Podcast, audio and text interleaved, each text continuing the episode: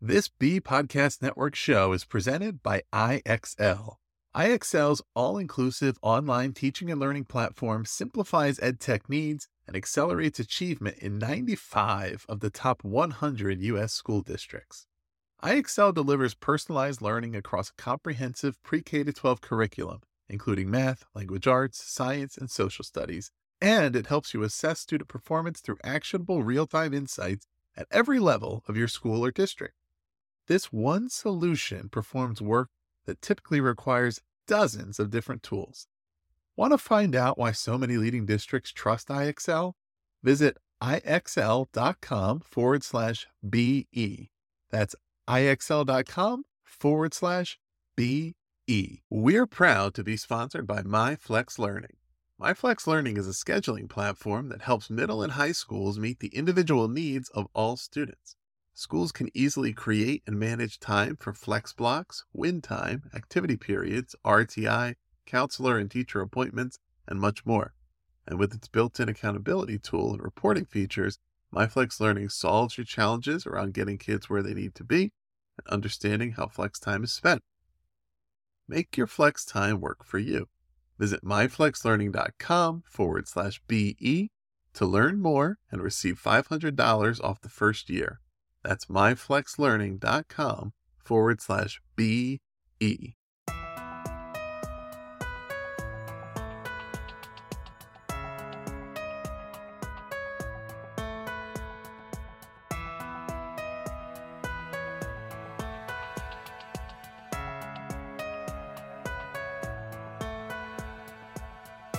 Welcome in, everybody, to another episode of the Authority Podcast here on the Be Podcast Network. Thanks so much for joining us for this conversation today. My guest is Allison Rodman. Allison is the founder and chief learning officer of the Learning Loop. Learning Loop is an education consulting organization that provides professional learning design, facilitation, and leadership coaching to districts, schools, nonprofits, and businesses internationally. Her work focuses on adult learners, and she brings experience as a teacher, instructional coach, school leader, director of teaching and learning, director of professional learning, and a board member. Allison's latest book is called Still Learning Strengthening Professional and Organizational Capacity. It's published by ASCD. It just came out recently. And Allison, welcome to the show. Thanks so much, Ross. I'm super excited to be here. Yeah, excellent. So let's start here. What's what's the the big idea behind this book? So, when my um, previous book came out in 2019 that focused on personalized professional learning, leaders said, This is great, but we need even more support. And for some of them, that support looked like helping facilitators, as you know, whether they're teacher leaders or building leaders, to design better professional learning. And then, sort of on the other end of the spectrum, others said, You know what, we just need more support around learning culture we spend so much time thinking about the learning culture for our students, and we need to continue thinking about what that looks like for adults in our spaces. So, particularly given that we look to educators to be model learners for students, this particular book looks at how we can support educators at the individual, the team, and the organizational level to continue their own learning, to strengthen their own capacity, both individually and collectively. And I, I know there is a lot of data that you looked at around best practices for educator capacity building. Is there anything in particular that stood out and contributed to either the topics you chose to focus on in the book or the way you ended up structuring the book?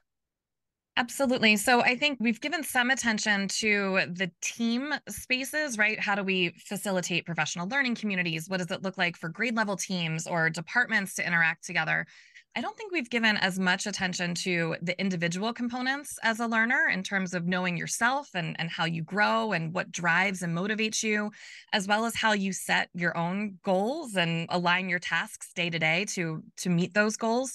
And then similarly, kind of at the other end, going beyond the team to think about from a school-wide or a district-wide perspective, what does it really mean to grow as a learning ecosystem and not just this this individual collection of teams?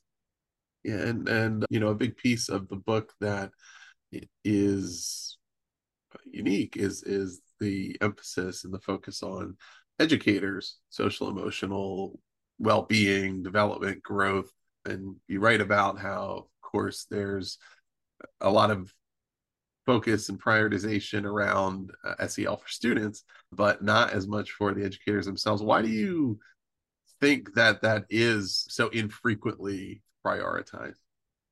Education as a profession has traditionally been hallmarked as a very busy job, right? You're constantly moving, you're constantly multitasking, managing the needs of varying students with all so many different needs, as well as different courses and classes and periods it is truly a profession of busyness. Yet, what's ironic in all of that is when we talk about student learning and we talk about helping students to track their own progress over time and to see how much they've grown, a critical component of that is stillness and reflection.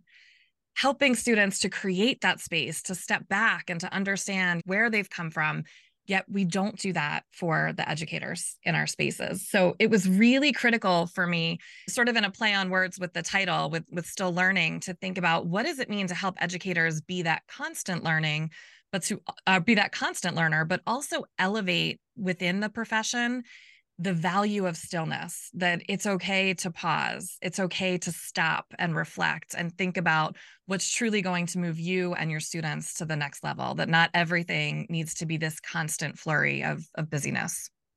Yeah well, let's talk about that more that intentional reflection right and the stillness as you phrased it. How what what does that look like a little bit more and and how critical is it?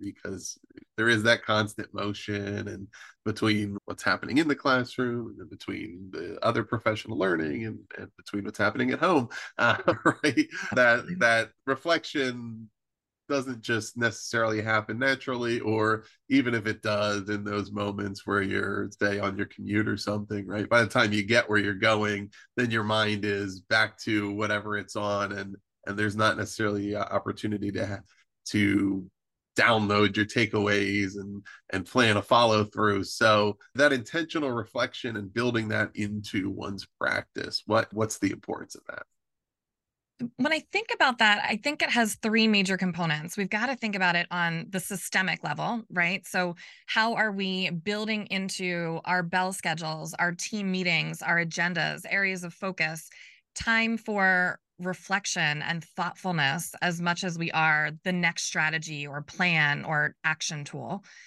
It's got to happen at the relational level. So, being vulnerable enough to have conversations peer to peer and say, I need space for this, or I need you to help me prioritize, or can we connect and be accountable accountability partners for each other in a real and authentic way? And then it also happens at the individual level not feeling guilty taking 10 minutes to take a deep breath in the middle of the day, to be able to engage in a calm meditation or to take that time for reflection, recognizing that that's going to be as restorative as running more copies at the copy machine. But sometimes I think in education we carry with us that that sense of guilt that those moments of both self and community care are not worth the same as some of the other things that can consume our schedules. In my work, I've collaborated directly with hundreds of educators to support their success. Do you know which of their edtech frustrations comes up time and again? The sheer number of tools out there and the difficulty of knowing which ones schools like theirs are using to get results. IXL is different. Not only does it perform the functions of dozens of tools, it's currently delivering results for one in four U.S. students, including those in 95 of the top 100 districts. Another major pain point that comes up when a school is excited to implement a new tool only to find mm. out the teachers hate it. Yikes. It helps to know that IXL is loved and trusted by more than 1 million teachers, saving them time on prep work while enabling them to better support student learning. IXL is research proven to accelerate achievement. Studies across 45 states show that IXL schools outperform non IXL schools on state assessments. And independent research from Johns Hopkins University verifies that IXL meets ESSA Tier 1 standards. With those results combined with IXL's teacher friendly reputation, what more could you ask for? If you have a goal to increase achievement for all students, make sure to find out what IXL can do for you. Visit ixl.com forward slash BE for a demo. That's ixl.com forward slash BE. Over the past few years, including the pandemic and a variety of other things going on, there's been a lot of need for ongoing learning, a lot of changes, things that have that change temporarily, things that change permanently. Were there certain things that you looked at over over that period that were indicative of the need for educators to be quote unquote still learning or or also that define like what that learning can and should look like moving forward. Absolutely. So, what's interesting about this particular work is it was first outlined in the fall of 2019. So, that need sort of emerged in, in spring 2019. We went through an initial outline. And then, as you noted, the needs continued to evolve and change and shift. And I think we felt that for our students. And most notably, as we look at some of our current hiring challenges and teacher shortages, we've certainly felt that across teacher and leader positions in our schools, that the needs both for individuals within the profession as well as those even considering the profession have continued to, to evolve and shift. So, an important part of this work for me was not only monitoring some of that and understanding how the nature of education had shifted from a format perspective, right? So virtual learning, hybrid learning, face to face learning, but also just the interconnectivity of that. Relationships, personal and professional, became that much more important. Understanding our goals and, and what drives us became that much more important during this time. So part of the work for me was not only keeping up with with some of that research and monitoring the shifts but i actually returned to my prior school where i was an administrator for a few days a week to offer additional support and really understand what it was like to be a teacher and a leader on the ground during that time. And i think as we continue to sort of come out of this space right this is kind of our i don't want to say a return to normal but more of kind of a, a recentering, if you will.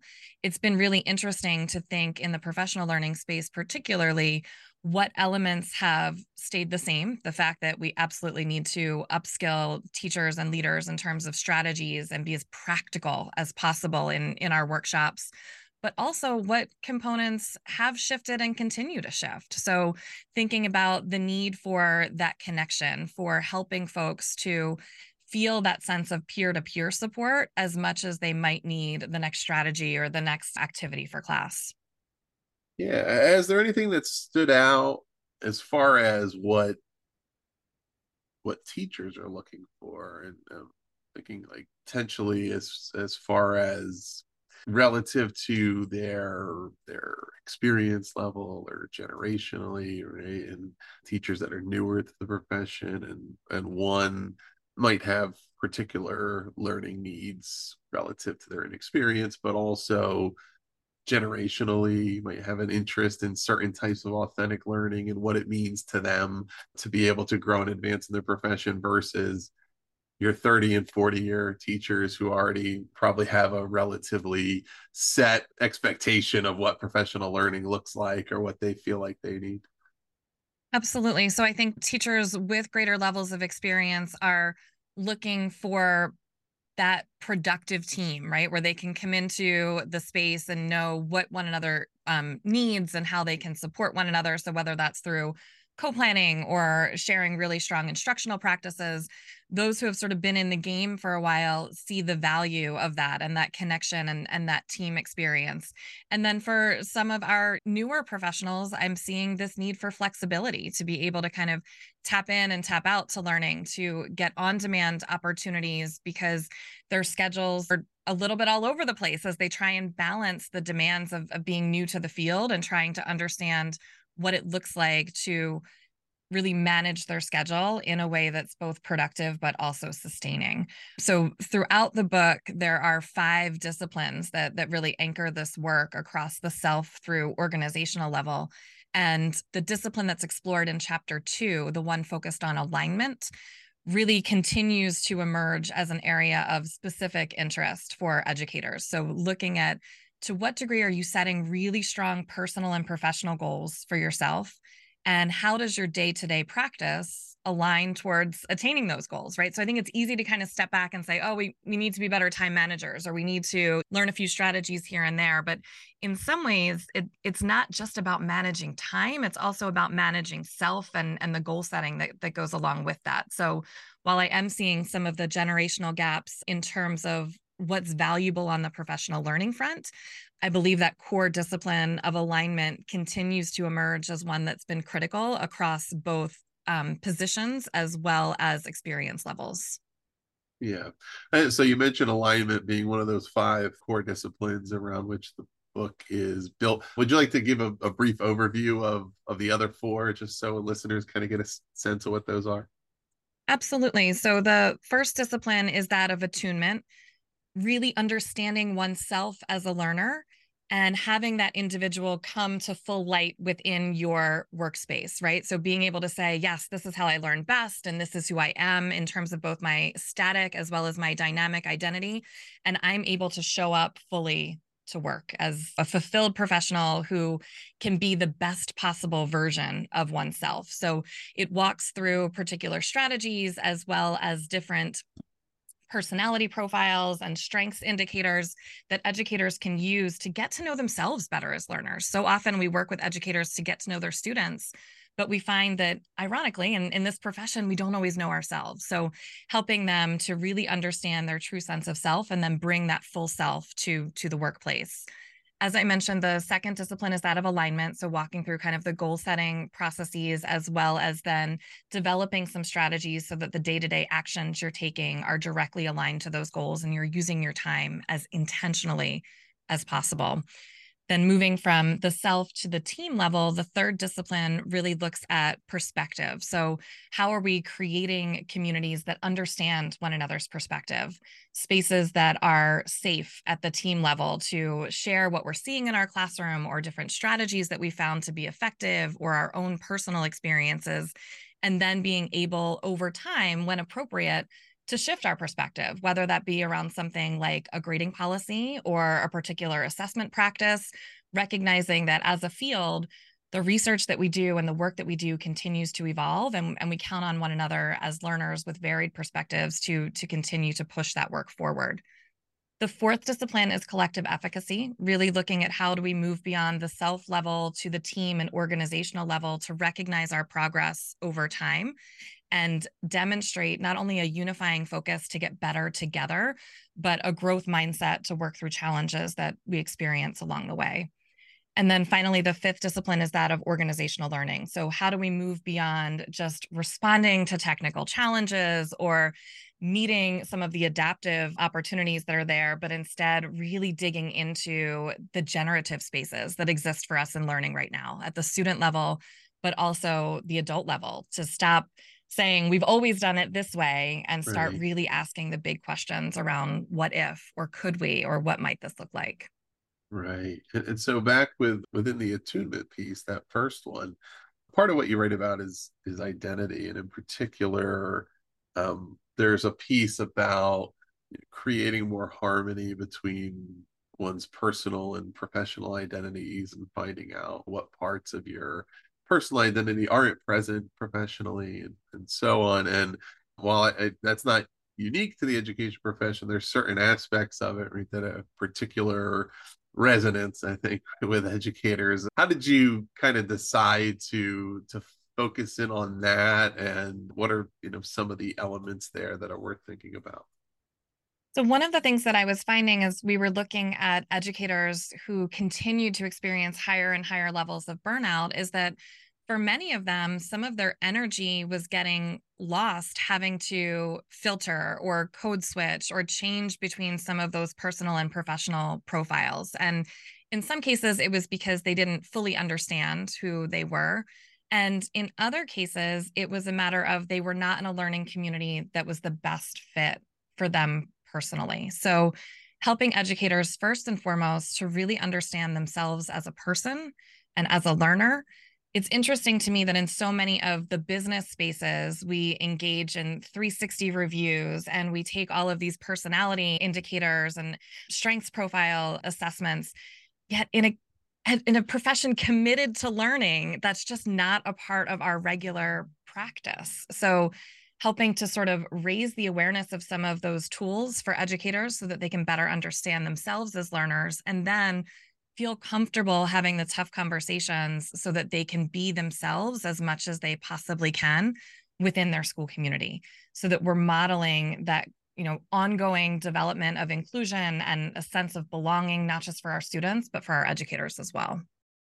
And now a quick break for a word from our sponsor myflex learning let's talk about flex time in schools the potential benefits to our students make it totally worth exploring there's more time for personalized learning increased choice and agency for students and the increased engagement that comes along with it, dedicated time for intervention, and overall, as school leaders, it provides you and your faculty more tools to increase academic achievement. But the implementation and management of flex time can be a challenge. Tricky logistics and a lack of clear accountability systems can prevent teachers from buying in. It can hold you back from ensuring students make good use of their time. That's why I'm pleased to share that MyFlex Learning provides a solution to these challenges and more. MyFlex Learning helps you create and manage flexible time for any purpose. And with the seamless SIS integration, a student locator, flexible daily rostering, and intuitive mobile app, it eliminates the common challenges of implementation and management. If you want to see for yourself, visit myflexlearning.com forward slash BE to learn more and receive $500 off the first year of use. That's myflexlearning.com forward slash BE. You'll learn all about MyFlex Learning, what it can do for your school, and you'll receive a $500 off offer for your first year. Check it out. Yeah, and, and you did write about the Enneagram personality assessment and how that might inform individuals, teams, colleagues around their their relative inclinations and strengths and, and collaboration styles. How how might that come into play or be useful to educator teams and kind of understanding how to be effective as a as a unit Certainly. So later in the book, I talk about the importance of mentors, not just mentors in the traditional sense of this person is this at the same grade level as I am, or this person is in the same department as I am, but instead thinking about the variety of mentor roles that individuals within a school community can can take on for one another.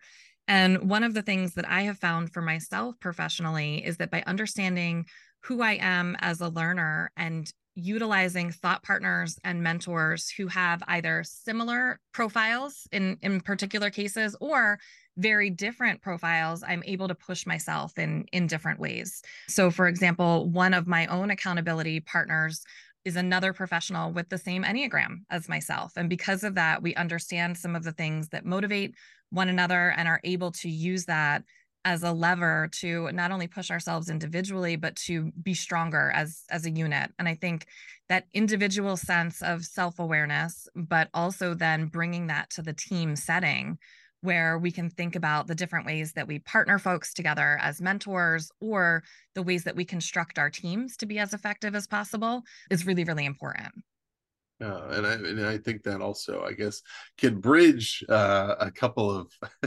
ideas over to to perspective and perspective taking, which you write about being transformational learning in that piece. Can you define those a little more for listeners? What you mean by perspective, perspective taking, what that would look like, how that takes place in the the professional setting, and and why it is so transformational. Absolutely. So, when you think about perspective within the field of psychology, they talk about a shift in perspective has to be catalyzed by a disorienting experience. So, this is why so often we hear folks say post pandemic, oh, it completely shifted my perspective about things. Or if someone has um, a tragedy in, in their life or is close to someone who has, it often shifts their their perspective.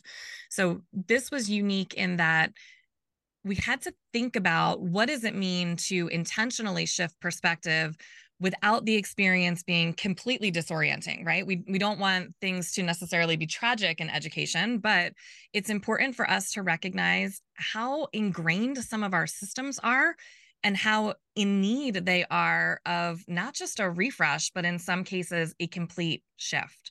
So when we talk about perspective in, in a school-based and, and educational setting, what we're really looking for are individuals to share some of their experiences with student learning, with their own professional learning, and then dig into data together to say, is there merit here? Is there an opportunity to shift the way that we've thought about how we construct our grading policies, how we design assessments, what our classroom environments look like, what parts of our system continue to serve us well, and where are elements that we might bring some data to the table for one another to really shift that perspective and, and start asking those questions around could it look this way or what would happen if we move things in this direction? Yeah i feel like one of the ways this idea came up recently on on this podcast is you know in relation to the statement that schools should be designed around students, around the needs of students as the priority versus around teachers versus around administrators, with the relative priority order diminishing there, which I think a lot of people would hear that and say that's that doesn't sound controversial. And yet, if you actually step back and look at the perspective, okay, well, how were they designed? How was this the structure of education designed? The school day, the way schools function, like was it actually designed that way? Why was it designed how it is? When was it designed? And find that you know what? There's a lot of things here that we just take for granted that maybe should be rethought differently because they're not necessarily serving any particular purpose. And it's useful to saying okay well each individual maybe you know, can't doesn't have the the power to change the entire infrastructure of an entire system there's small parts within it that we might look at and say, why is this the way? And is this serving our learners? Is it not? And is there a way to do it differently? And you know, same thing with even within the profession, right? And understanding how a variety of professionals handle their roles and, and how what the norms and expectations are and why those are what they are and and you know it, it's it is a good opportunity to to gain a new lens on things that previously were they were almost invisible because they were just so static right hmm. yeah and i i think we see this play out in physical spaces as much as we do some of our programmatic components right so COVID certainly challenged from a programmatic standpoint what teaching and learning look like at all levels. But now that we are fully back in school buildings and many of our buildings are 50, 60, 70 years old at this point, a lot of districts are you know asking these same questions around physical spaces too. And do we continue to build in an industrial age model that was so focused just on efficiency? Or do we utilize some of the research that we've uncovered in the past 20 to 30 years around brain research and, and really think about what could these these spaces look like? So when we talk about strengthening capacity for educators yes it's it's about thinking about their student spaces but it's also thinking about both the culture and the physical spaces that we're designing for educators as well. Are they truly collaborative? Do they support them being able to connect and share and be in spaces where they're safe and can be vulnerable to talk about new practices in ways that can sometimes be difficult I'm wondering, I mean, this may be, I don't know if this is a, a great way of phrasing this, but I'm wondering how do you how do you view the relationship between individual and organizational and the the endeavors around continuous learning professional learning that might take place for an individual and all but also as compared to what an organization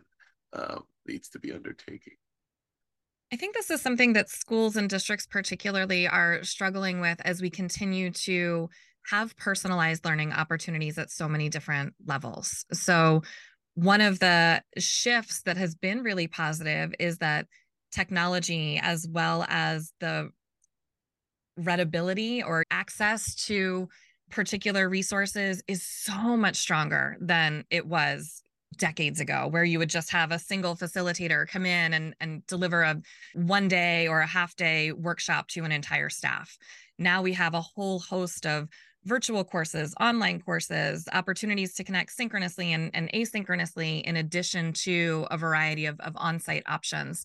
So, the opportunity to personalize learning and meet the needs of individual educators is absolutely there in a way that it has never been before. But as you noted, that creates this sort of not conflict, but challenge, if you will, at the organizational level to determine okay, yes, we want to personalize and we want to make sure that everyone's individual needs are met, but we also want to have a really strong collective culture. So, what are the things that we continue to facilitate in a whole group setting? What are the messages that we continue to communicate holistically to make sure that even as we're supporting individual learners in a personalized way, we're continuing to row the boat, so to speak, in the same direction on behalf of our students. Yeah. What, what do you feel educators, I mean, this could be of any role, or or you could speak to multiple roles, whether it's teachers versus administrators, et cetera. But to this book, what, what do you think they're going to find most uncomfortable about what you're proposing? It's a great question. I would say that this is not a book about quick fixes. And I am very honest about that in the introduction. And I come back to it again in the conclusion. Folks who are looking for like a one day SEL workshop for educators, this is not one and done type of work. This is deep, sustained work that needs to happen at all levels if we are truly going to create and reinvent, if you will, a profession that keeps educators in it for the long game. If we move beyond sort of the pseudo celebrations and the quick recharge opportunities of dress down days and donut days and all of those things, and instead ask the tough questions of what is it going to mean to not just build capacity, but strengthen it and continue to meet, to meet the demands of educators over time the work is deep and it's it's real. Now having sat in that leader position i also understand the challenges that come with the limited time to to engage in this type of work. So one of the things that i was incredibly intentional about throughout the book's design was including a wide variety of reflection tools tools to guide individual capacity building as well as tools to guide organizational capacity building. And I wanted to make sure that readers at any level, whether you are an individual teacher, whether you're a team leader or a school or district leader, can quickly access those tools, download them, and have them ready to go for a professional learning engagement or a staff meeting. So, one of the things integrated throughout the text are chapter or discipline spe- specific QR codes that take you to all of the tools in the book as editable PDFs, as well as a whole host of other tools that I've been continuing to add to as this work continues to shift and evolve. So while it's a static book in your hand, it's very much a dynamic resource as we continue to engage and, and grow in this work together. Yeah. Is it is it possible to adequately support the whole child without supporting the whole educator? I don't believe so. One of the things that CASEL uncovered in some of their more recent research within the past few years is that when they worked with districts who had been engaged in whole child and SEL work for over a decade, right? So this isn't work that had just kind of come out post pandemic or was or as a result of COVID, but these are districts that were deeply embedded in social emotional learning work for students for for over a decade. And when they sat down with those district administrators and said, "What do you wish you knew at the beginning? What would have changed your perspective?" And almost unanimously, all of these district leaders said, we wish we would have started with the adults first, recognizing them as these model learners for students and understanding the importance of building their capacity as just important as building our students' capacity.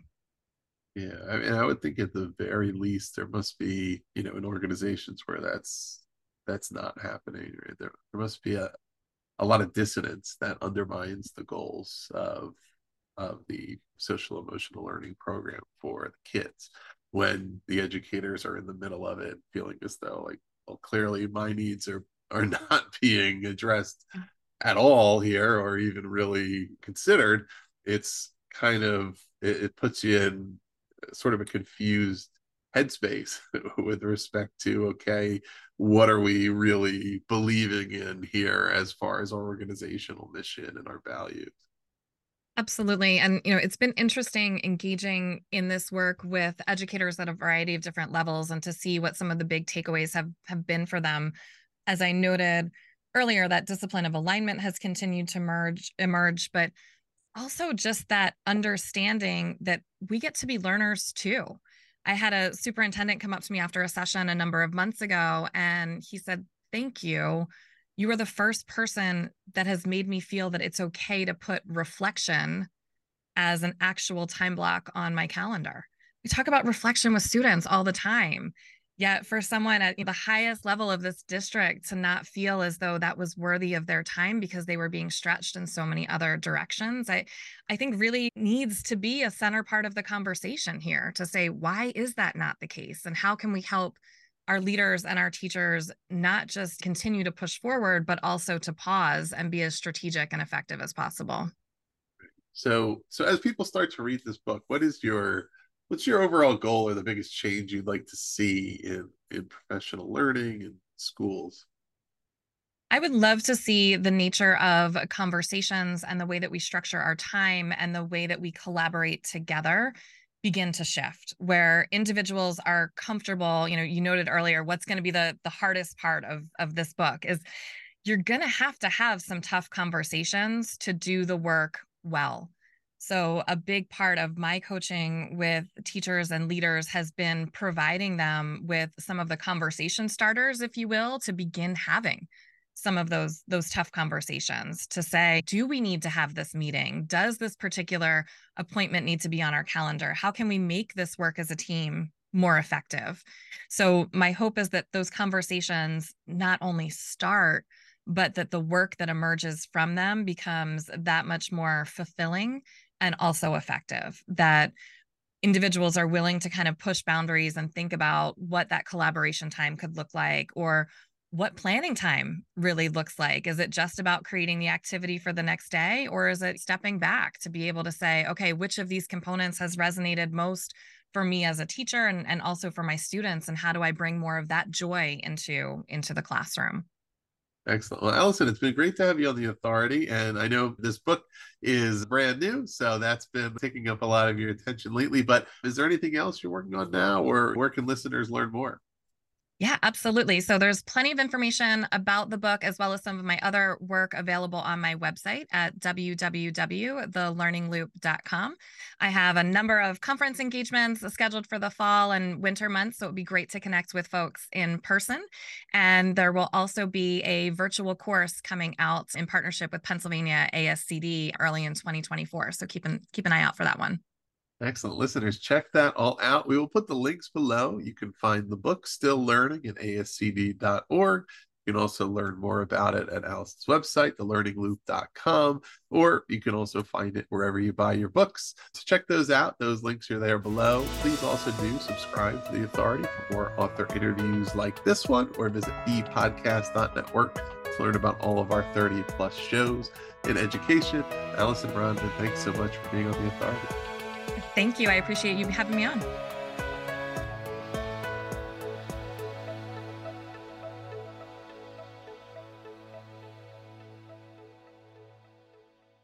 This episode was edited by Gage Sanderson. Do you want to simplify your school's technology, save teachers time, and improve students' performance on state assessments?